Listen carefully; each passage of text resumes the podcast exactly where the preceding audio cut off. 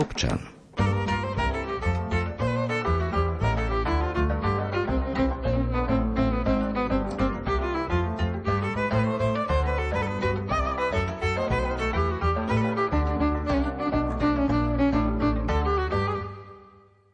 V ostatnom období sa do pozornosti nielen odborníkov dostávajú vírusové antropozoonózy. Jednou z najčastejšie sa vyskytujúcich antropozoonóz na Slovensku, ale aj v celej strednej Európe je kliešťová encefalitída. Ide o ochorenie s typickým sezónnym výskytom a prírodnou ohniskovosťou.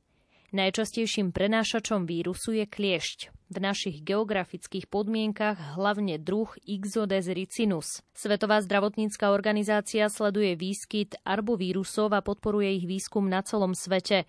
Teplé a vlhké podnebie, ako aj listnaté porasty, vytvárajú vhodné podmienky pre výskyt kliešťa obecného, ktorý prenáša vírus kliešťovej encefalitídy na ľudí.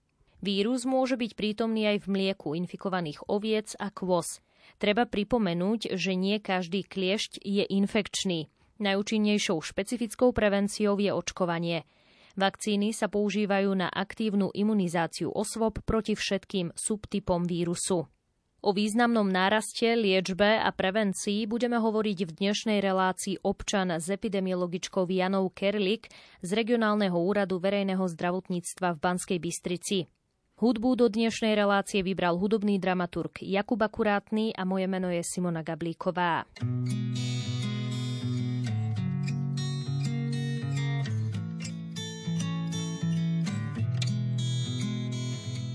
V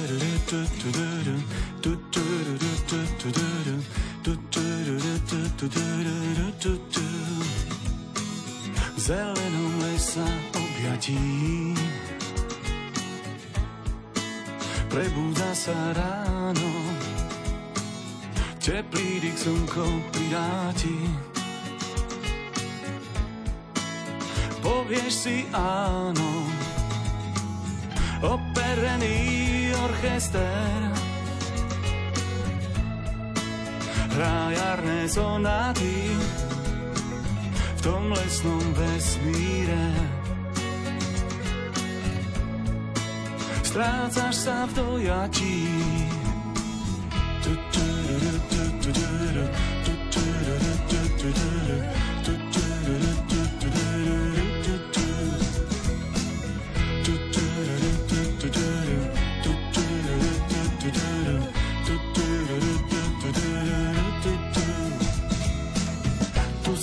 Kvapka rosy, len malý kamienok, iba v lese chápeš, čo si, nie žiadnych spomienok. Tu si len krátky príbeh, vo väčšnom nekonečne. Na ničom nezáleží, nič predsa nie je väčšné.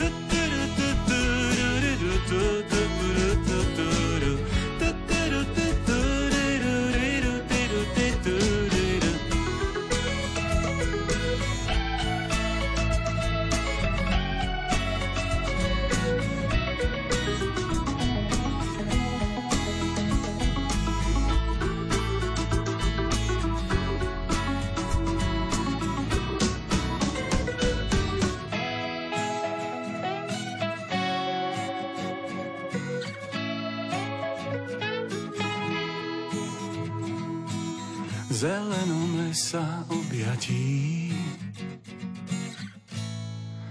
Prebúdza sa hrá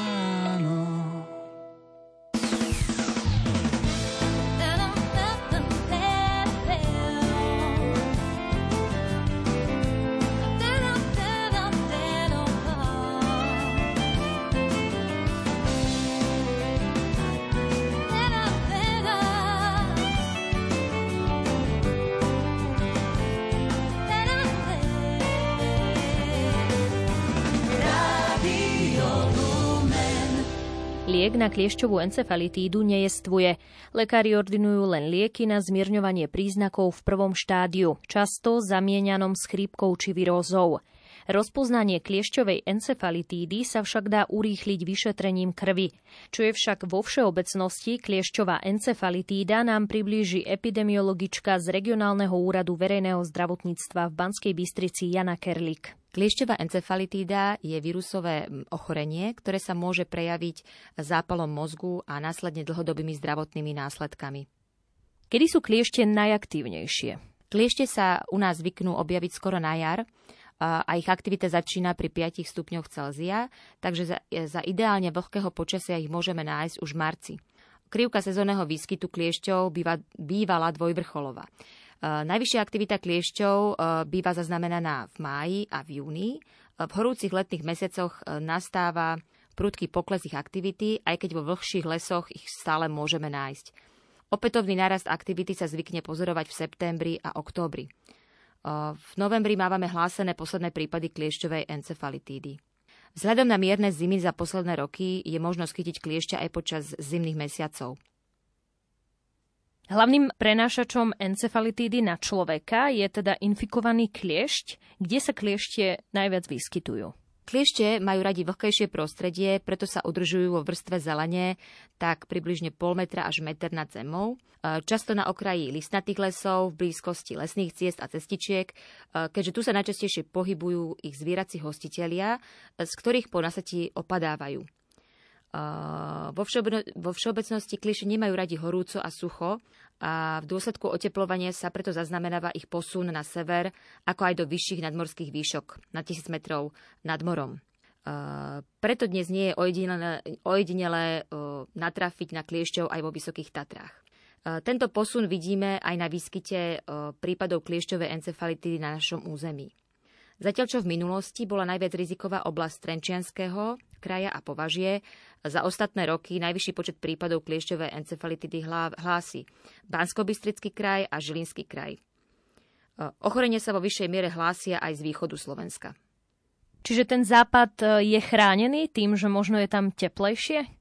Ťažko povedať, e, ale pravdepodobne súvisí to, predpokladáme s, s týmito klimatickými zmenami presne, že je tam jednoducho horúcejšie. Ako sa môžeme kliešťom nakaziť?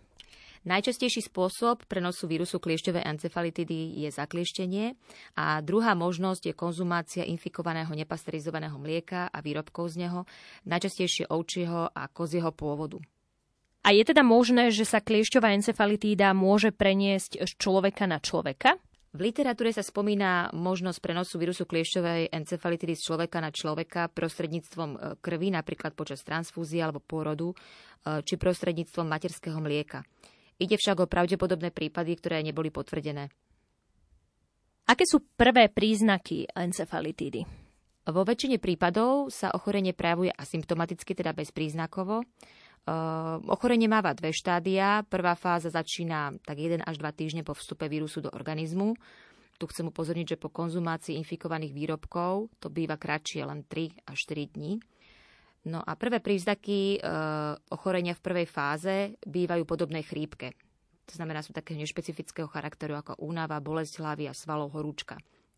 Následne potom nastáva pár dní bezpríznakové obdobie a druhá fáza sa prejavuje zápalom mozgu ako bolesť hlavy, horúčka, vracanie, stuhnutejšie či svetloplachosť.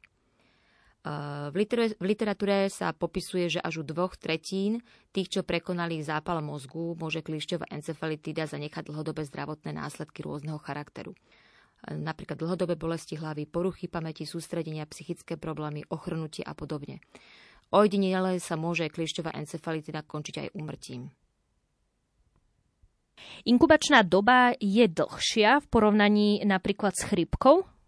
tak čas od vniknutia vírusu do organizmu až po objavenie sa prvých príznakov ochorenia býva 1 až 2 týždne. V prípade nakazenia sa prostredníctvom konzumácie infikovaných mliečných potravín táto doba môže byť kratšia, 3-4 dní, ako som už spomínala. V prípade chrípky býva nástup prvých príznakov rýchlejší. Býva to tak do, do dvoch dní. Mnohí majú len veľmi mierne príznaky, u niektorých však prebieha nákaza bezpríznakovo. Ako postupovať v takomto prípade? A, tak nakoľko ide o bezpríznakových priebeh, tak ľudia v takomto prípade ani nevedia, že sa ich organizmus stretol s vírusom. Daná skutočnosť sa dá overiť pomocou vyšetrenia protilátok proti kliešťovej encefalitíde. A sú však sú teda aj prípady, kedy sa ľudia dostali až do nemocnice a bol ohrozený ich život. Je to aj kvôli tomu, že niečo podcenili, alebo sa to môže zvrtnúť? Ja by som sa skôr vyjadrila k tomu, že kto sú vlastne najviac ohrozené skupiny. Najviac ohrozené skupiny bývajú osoby najmä staršie nad 50 rokov, osoby s pridruženými ochoreniami, ale aj so zníženou imunitou čo by som chcela napríklad podotknúť, môže byť aj napríklad pod vplyvom dlhodobého stresu. Preto závažný priebeh ochorenia sa nevyhýba ani mladým ľuďom. Kliešťová encefalitída má dvojfázový priebeh. Môžeme si tie fázy popísať? tak ochorenie sa zvykne prejavovať asymptomaticky vo väčšine prípadov. U tých prípadov, ktoré teda majú príznaky, tak ochorenie máva dve štádia. Tá prvá fáza začína tak 1 až 2 týždne, ako som už spomínala, po vstupe vírusu do organizmu. Prvé príznaky ochore- v tej prvej fáze bývajú nešpecifického charakteru. Bývajú podobné chrípke, ako napríklad únáva, bolesť hlavy, svalov a horúčka. Následne nastáva pár dní bezpríznakové obdobie. No a následne druhá fáza sa už prejavuje zápalom mozgu, kedy teda vírus vnikne do centrálnej nervovej sústavy. Príznakmi e, zápalu mozgu býva, e, býva napríklad bolesť, intenzívna bolesť hlavy, horúčka, vracanie, stuhnutie šie alebo svetloplachosť. No a tu chcem vlastne upozorniť, že mm, až u, už dvoch, až u dvoch tretín e, tých, čo prekonali zápal mozgu, môže kliešťová encefalitida zanechať dlhodobé zdravotné následky rôzneho charakteru, ako napríklad sú dlhodobé bolesti hlavy, poruchy pamäti, sústredenia, spánku, e, psychické problémy, ochrnutie a podobne. A sú aj prípady, ktoré končia umrtím. Dá sa proti tomu nejako bojovať, napríklad proti tomu ochrnutiu, alebo že by sa nejako zmiernili uh, tie bolesti hlavy? Tak už keď sú prítomné teda tie príznaky druhej fázy toho zápalu mozgu, tak tam sa to dá už potom zmierňovať tie príznaky len pomocou um, rôznych druhých liečiv, ako napríklad analgetik, povedzme, hej, alebo nejakých infúzií a podobne. Ale neexistuje vlastne ako špecifická liečba proti kliešťovej encefalitide zatiaľ.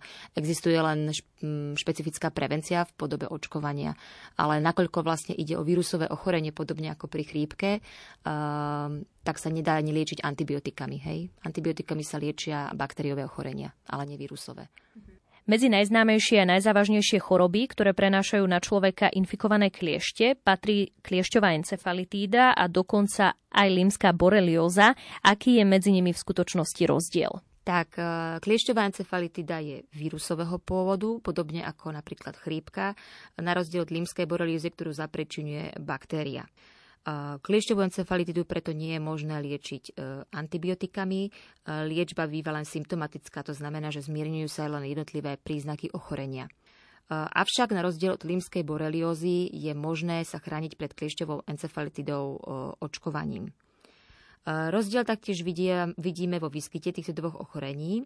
Na našom území, zatiaľ čo kliešťová encefalitida sa vyskytuje skôr, sa viaže skôr na určité miesta, na tzv my to voláme endemické miesta. Límska borelioza sa podľa parazitológov vyskytuje a podľa parazitológov, parazitológov a virológov sa skôr vyskytuje na celom území Slovenska. Ako to vie ten lekár diagnostikovať? Myslíte teraz limskú boreliozu konkrétne. No, e, ja by som tak popísala teda ten rozdiel v priebehu tých ochorení. U, oboch ochorení teda mm, prvé príznaky nastávajú približne za ten 1-2 týždne od vniknutia patogénu do organizmu a sú podobné chrípke ale v prípade rímskej boreliózy sa najvyššie objavuje také typické veľké začervenanie, najčastejšie v mieste zaklieštenia. Ktoré sa postupne rozširuje a v centre bledne. Malo by mať aspoň 5 cm. A tu by som chcela povedať, že toto začervenianie si netreba pliesť so zápalovou reakciou na zaklieštenie, ktoré sa zvyčajne objavuje do 24 hodín po prísate kliešťa alebo po odstránení kliešťa a máva väčšinou priemer maximálne 2 cm. No a v prípade teda kliešťovej encefalitidy teda neskôr môže dojsť k zápalu mozgu, neliečená rímska borelioza môže viesť k zápalu klbov, nervov a srdca. Vznikajú po prekonaní aj protilátky, ako sme napríklad zvyknutí pri ovčích kiahňach? Uh, áno, v prípade kliešťovej encefalitidy aj v prípade límskej boreliozy vznikajú um, uh, protilátky. Stanovenie protilátok proti kliešťovej encefalitíde je teda súčasťou teda laboratórnej diagnostiky tohto ochorenia. V prípade límskej boreliozy stanovenie protilátok proti tomuto ochoreniu je trošku um, také komplexnejšie a patrí do rúk infektológa. Nakoľko uh, je to trošku také obťažnejšie.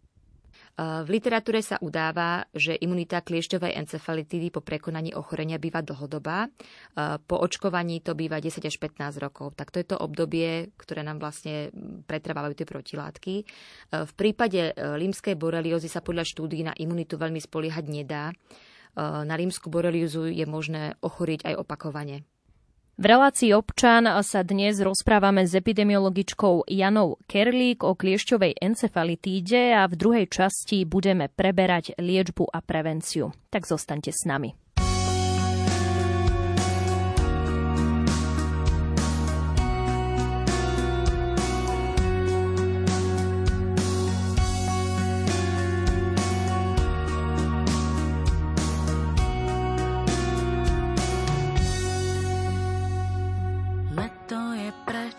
Už len bodka. Splnené sny na fotkách.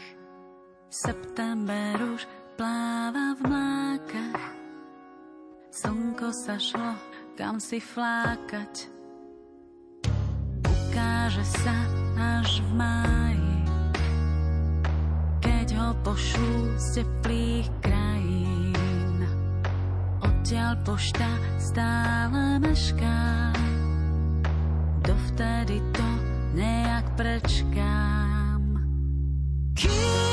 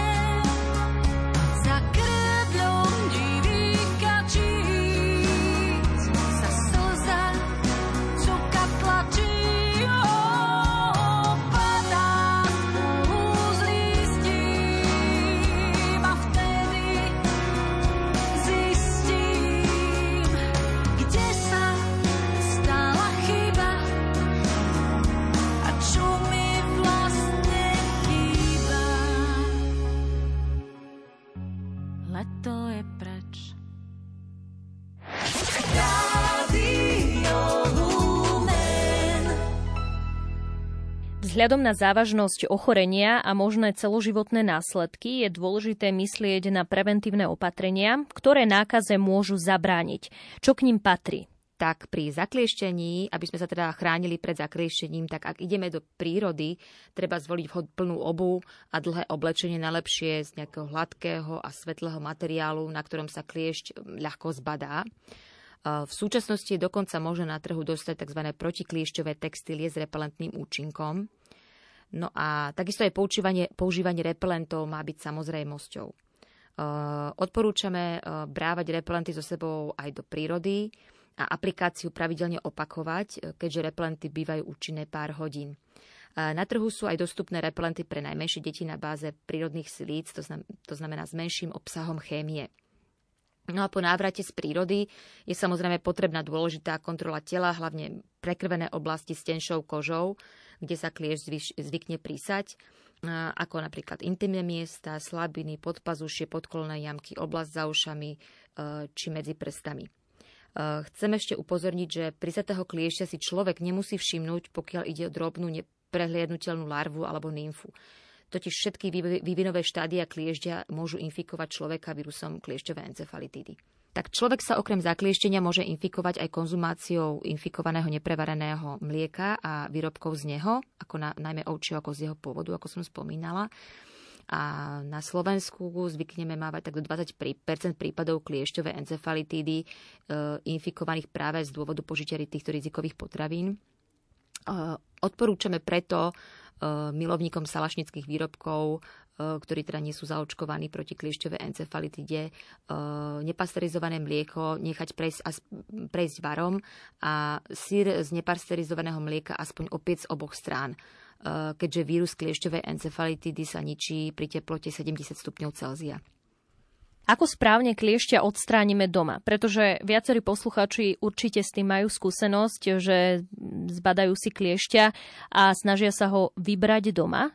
Je to však správne? Tak kliešťa môžeme vybrať aj doma, ako samozrejme, len treba ho vybrať čo najrýchlejšie a správnym spôsobom. Um, veľakrát e, ľudia zvyknú používať vazeliny maste, čo nie je veľmi správny spôsob, lebo naozaj sa môže stať, že klieš sa pri takomto spôsobe vyberania začne dusiť a môže teda vyvrátiť uh, obsah, aj ten infikovaný obsah, ktorý v ňom je takže my odporúčame kliešťa odstrániť čo najskôr a to je za cenu, že hlavička ostane v koži. Hlavička vraj teda by nemala byť teda infekčná, preto je potom možno neskôr aj vybrať ako triesku následne treba hlavne vydezinfikovať miesto najlepšie jodovou tinktúrou alebo dezinfekčným prostriedkom s obsahom alkoholu. No a teraz, teda ako teda vybrať teda toho kliešťa, e, tak pri vyberade kliešťa je najlepšie buď pinzetou alebo špeciálnymi klieštekmi určenými na vyberanie kliešťa, ktoré sú dnes bežne už dostupné v lekárni. Uchúpime kliešťa čo najbližšie pri koži a keďže kliešť e, býva prilepený pri koži, e, doslova prilepený takou špeciálnou látkou, ktorú vypúšťa, tak treba ho najprv odlepiť. To znamená jemne ním kývať do strán, odlepiť ho a potom následne jemne ho vytiahnuť kolmo proti koži, ho ťahať. No a samozrejme miesto treba následne vydezinfikovať či už jodovou tinktúrou alebo silnejším alkoholom.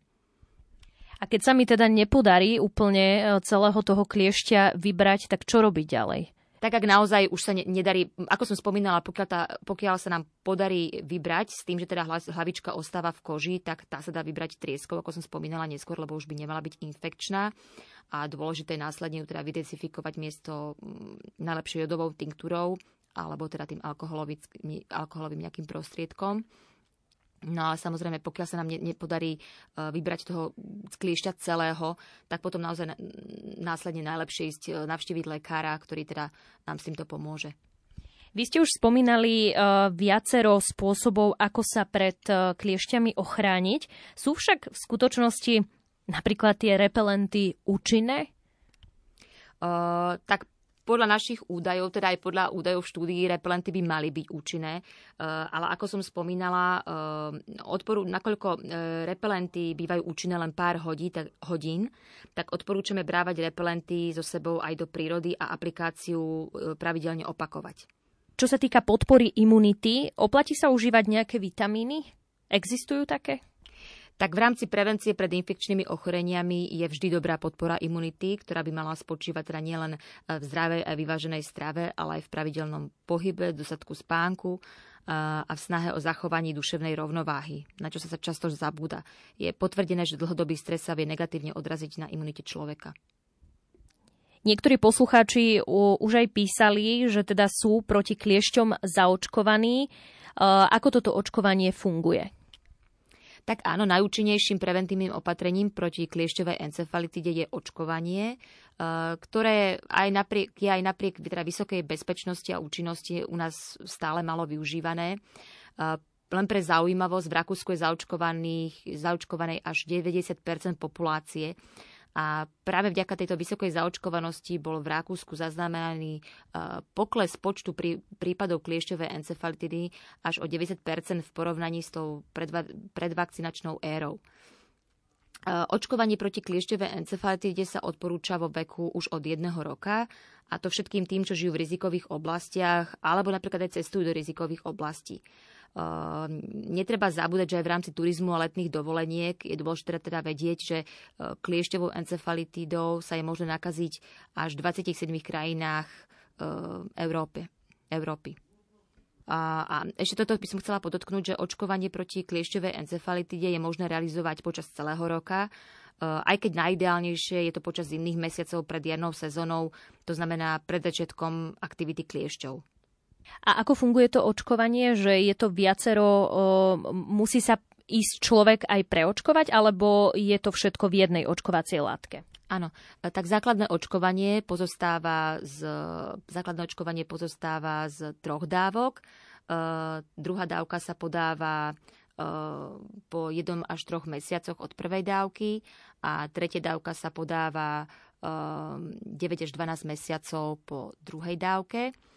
Um, preočkovať, preočkovanie sa zvyklo udávať tak po troch až piatich rokoch od, toh, od týchto mm, absolvovaní tých, týchto základných troch dávok.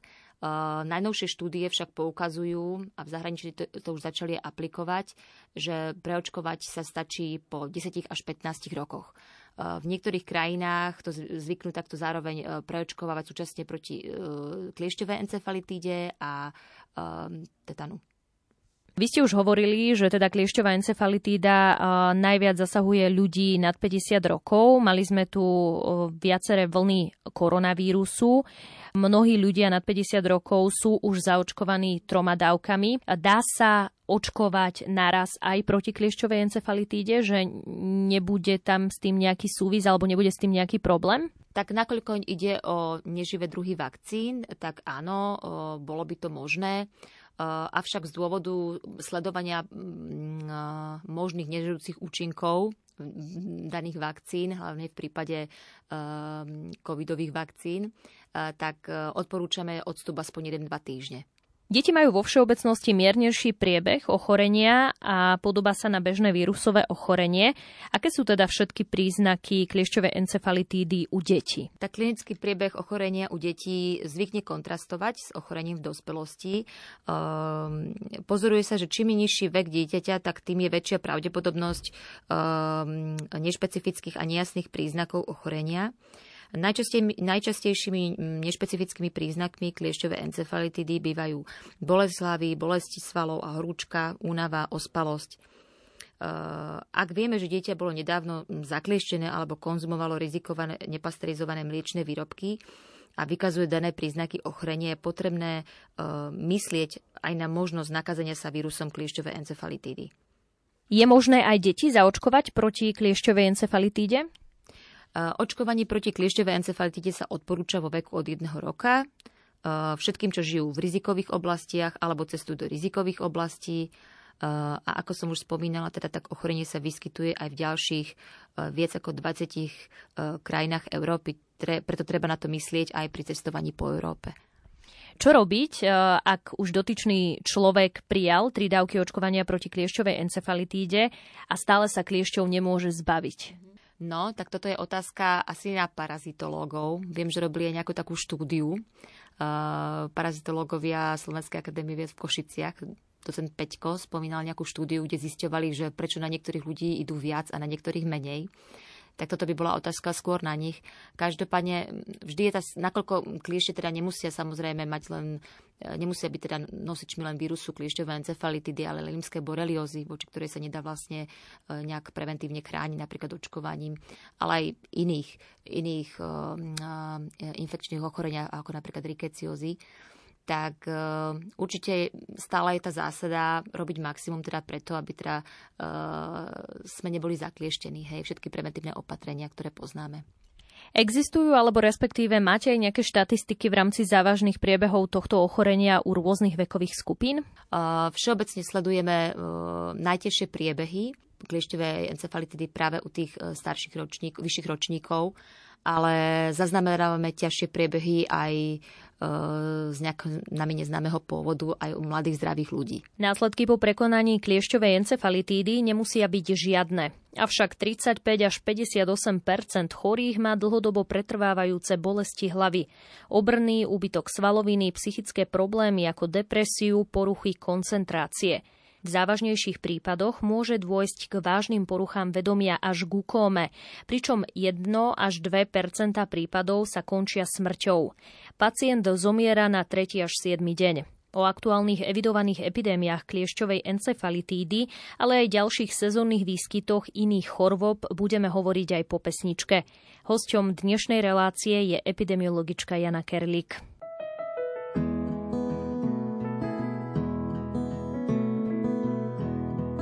Vysokom brale Tam na konci lesa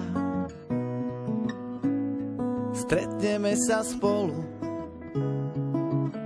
Spolu stretneme sa.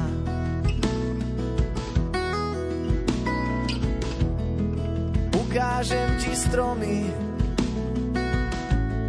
Stromy našich dedov a potom ti poviem, prečo som tu s tebou.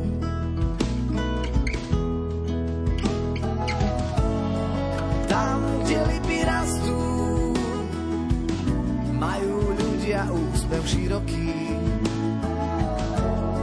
Chlapi skáču cez ohne, devy sa držia za boky.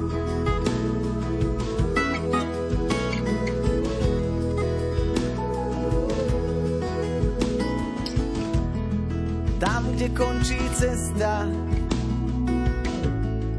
na úbetí hory. Rastie stromček, ktorý všetky rany zhojí.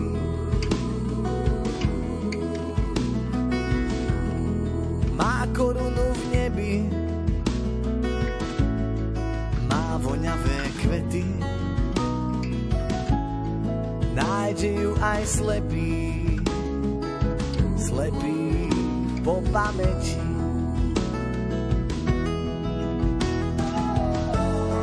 Tam, kde lipy rastú, majú ľudia úsmev široký. Chlapi skáču cez ohne, devy sa držia za boky.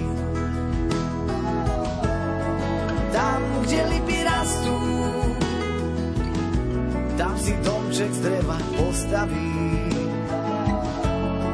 Tam, kde lipy rastú, tam ma jednoducho žiť baví.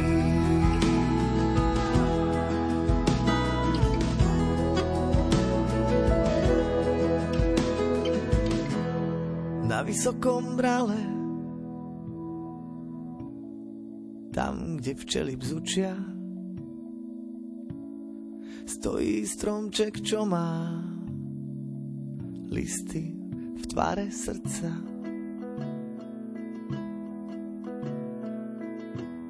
Na vysokom brale, tam, kde krúži sokol, rastú z čiernej zeme už vyše sto rokov.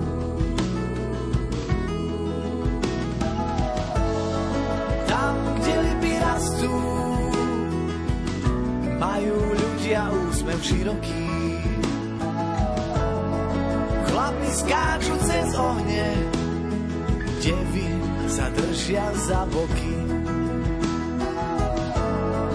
Tam, kde lipy rastú, tam si domček z dreva postaví. Tam, kde lipy rastú, tam ma jednoducho žiť baví.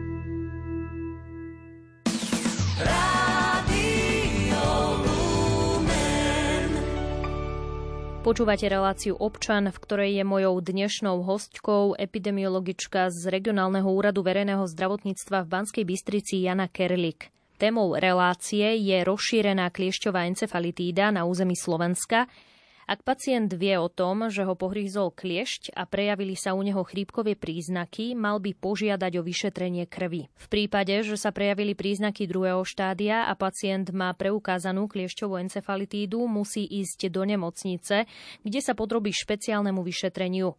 Počas pretrvávania príznakov dostáva infúzie a je v režime absolútneho pokoja. Zároveň sa urobí vyšetrenie mozgovo-miechového moku a na základe informácií z tohto vyšetrenia sa určí ďalší postup liečby. Pobyt v nemocnici s touto diagnózou trvá zväčša dva týždne, po ktorých nasleduje najmenej jeden mesiac rekonvalescencie a pokoja. Úrad verejného zdravotníctva spolu s regionálnym úradom verejného zdravotníctva v Banskej Bystrici ešte v auguste upozornili na významný medziročný nárast hlásených prípadov kliešťovej encefalitídy na území Slovenskej republiky v porovnaní s predchádzajúcim rokom.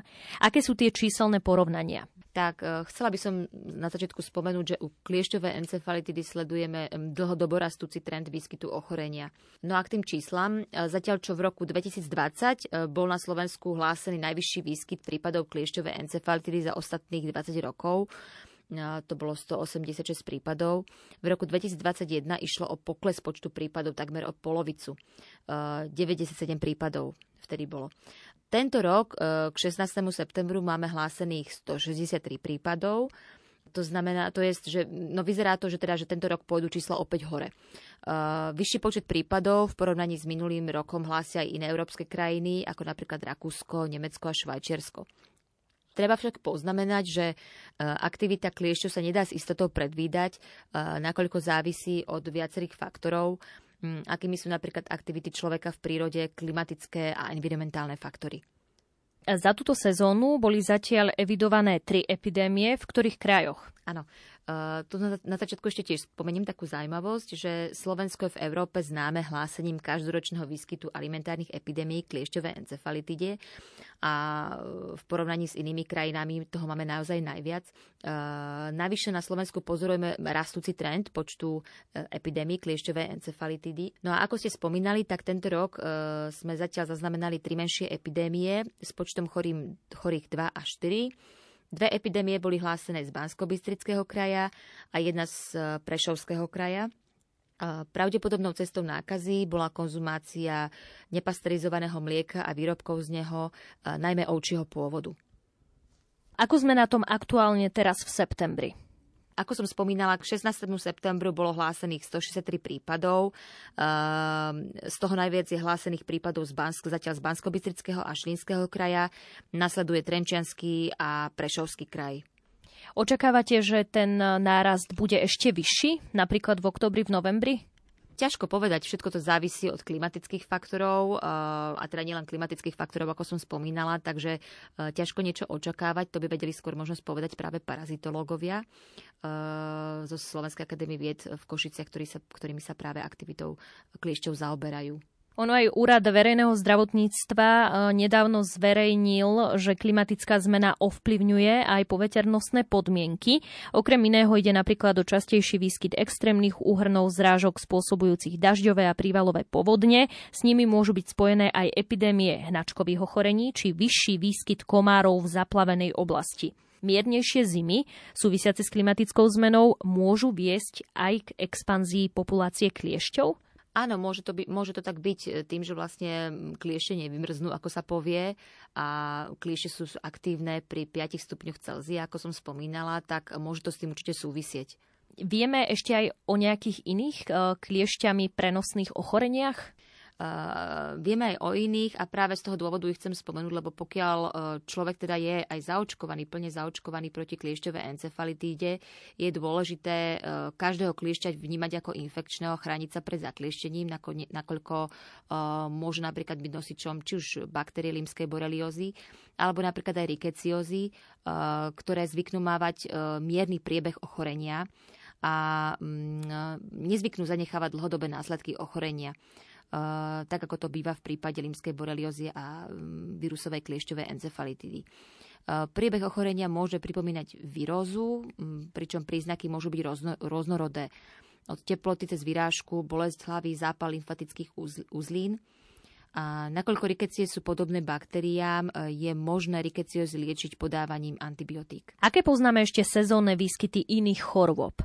Aj teraz už ide zima, možno chrípka, tak áno, čo sa týka sezónnych výskytov iných chorôb, tak e, medzi ne patrí, ako sme spomínali, chrípka. E, teraz 1. októbra začína e, chrípková sezóna a nakoľko za tieto ostatné dva roky tým, že sa ľudia chránili aj prekrytím horných dýchacích ciest a bolo covidové obdobie, tak veľmi veľa chrípky, prípadov chrípky sme nezaznamenali. A predpokladáme, že tým, že možno teraz ľudia nie sú premorení, tak uh, predpokladáme, že teraz tie uh, čísla uh, prípadov chrípky môžu byť vyššie ako za minulé roky. A napríklad také ovčie kiahne, deti sa vrátili do škôl, Takisto ovčie kiahne, respiračné ochorenia všetkého druhu naozaj môžu, môžeme teraz zaznamenať teraz uh, vyššie čísla, ale sú to len také predpoklady, takže necháme sa prekvapiť. To je z dnešnej relácie občan všetko. Hosťom bola epidemiologička Jana Kerlik. Ďakujem pekne. Ďakujem aj ja. Moje meno je Simona Gablíková, hudbu do relácie vybral Jakub Akurátny a my vám ešte prajeme príjemné počúvanie ďalších programov Rádia Lumen. Do počutia.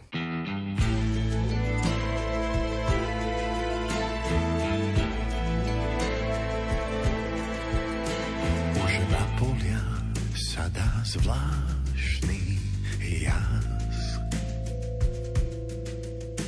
zvládť na večer volá blízky hlas. Po skratkách známych ciest sa nechám len tak viesť. V predstavách sa nechám viesť. Hora, vysoká hora,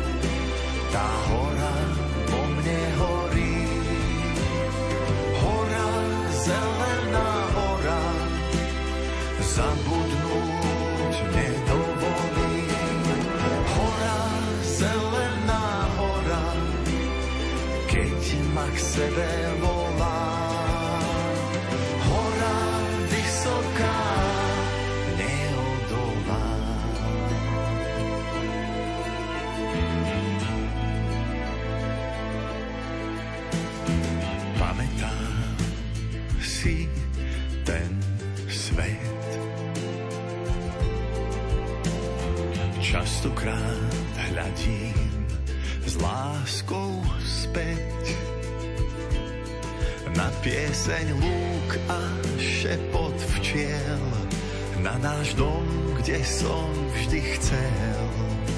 Ten dom, kde som žiť chcel.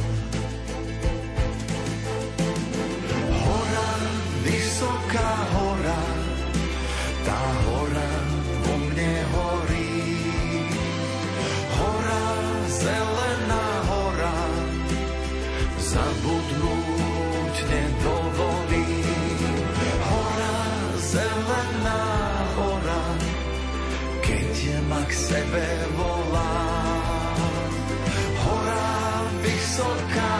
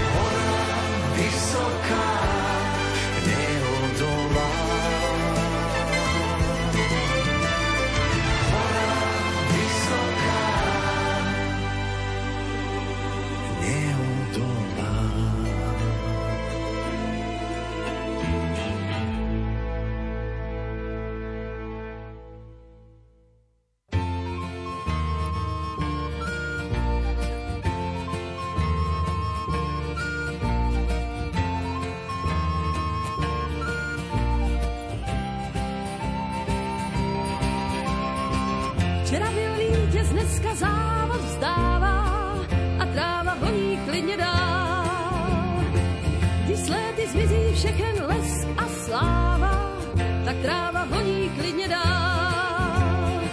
Projdi se trávou polední, slyšíš, jak šumí